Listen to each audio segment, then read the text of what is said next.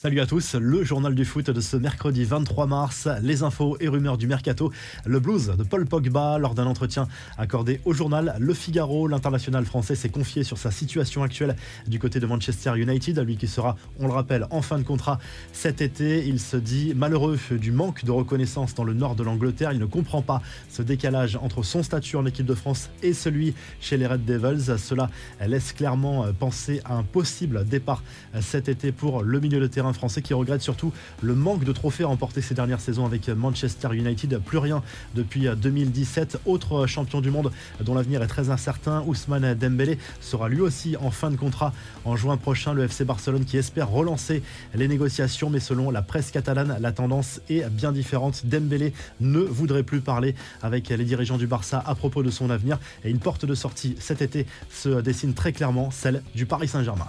L'actu des Bleus à 48 heures du match amical contre la Côte d'Ivoire en amical à Marseille. N'Golo Kanté a dû quitter le rassemblement pour raisons personnelles. Le milieu de terrain reviendra si cela est possible. Presnel Kimpembe souffre d'une bronchite. Hugo Lloris d'un mollet et Mike Maignan a été préservé mais pas d'inquiétude particulière. Kylian Mbappé, lui, a choisi de boycotter un rendez-vous avec plusieurs sponsors de l'équipe de France. Un geste fort de la part du champion du monde 2018 et qui fait suite à plusieurs mois de négociations infructueuses entre sa famille et la FFF. L'attaquant des Bleus n'accepte pas que son nom soit affiché aux côtés de sponsors qui ne collent pas à son image, selon lui, comme Uber Eats ou encore Coca-Cola, des marques plutôt associées à la malbouffe, alors que lui prône une alimentation saine et équilibrée pour, dit-il, durer dans le sport de haut niveau. Noël Legrette a pris son téléphone pour convaincre Mbappé, qui a maintenu son boycott. Olivier Giraud, lui, s'est confié au journal L'équipe à propos de son retour en bleu. L'attaquant milanais explique qu'il doit avoir une conversation avec Didier Deschamps pour évoquer son nouveau rôle. On ne s'est jamais encore parlé de visu depuis l'Euro, même si beaucoup de choses ont été digérées. Il y a ce besoin de parler. Le coach connaît mon état d'esprit. Il sait que je suis frais, dispo et toujours à 200% avec l'équipe de France. J'écouterai ce qu'il a à me dire. Je suis prêt à composer avec tout le monde et dans tous les systèmes à lâcher Giroud, qui n'a pas l'intention de faire des vagues dans cette équipe de France, même s'il joue moins à l'avenir. Enfin, pour clore cette page équipe de France, la FIFA a dévoilé la procédure du tirage au sort des groupes de la Coupe du Monde au Qatar. Celui-ci se tiendra le 1er avril à Doha pour la composition des chapeaux. Les nations seront presque toutes réparties en fonction de leur classement FIFA au 31 mars. La France, actuellement troisième de ce classement, est assurée d'être dans le chapeau 1.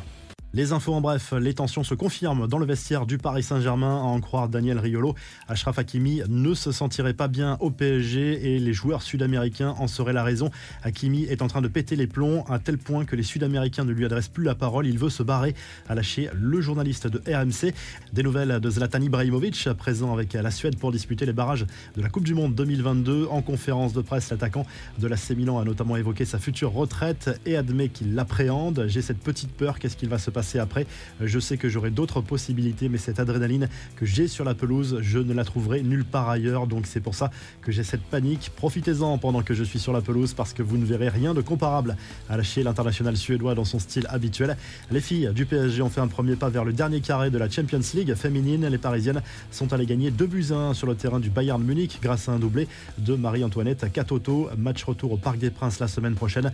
Les Lyonnaises jouent ce soir en Italie en quart de finale aller de cette C1 un déplacement sur la pelouse de la Juve. Enfin, cette info sympa sur le petit dernier des frères Camavinga, Celio, 5 ans, a disputé une rencontre officielle avec l'équipe de jeunes de l'International de Madrid, des débuts effectués avec le brassard de capitaine et sous l'œil attentif de son frère Eduardo, qui évolue bien sûr au Real Madrid.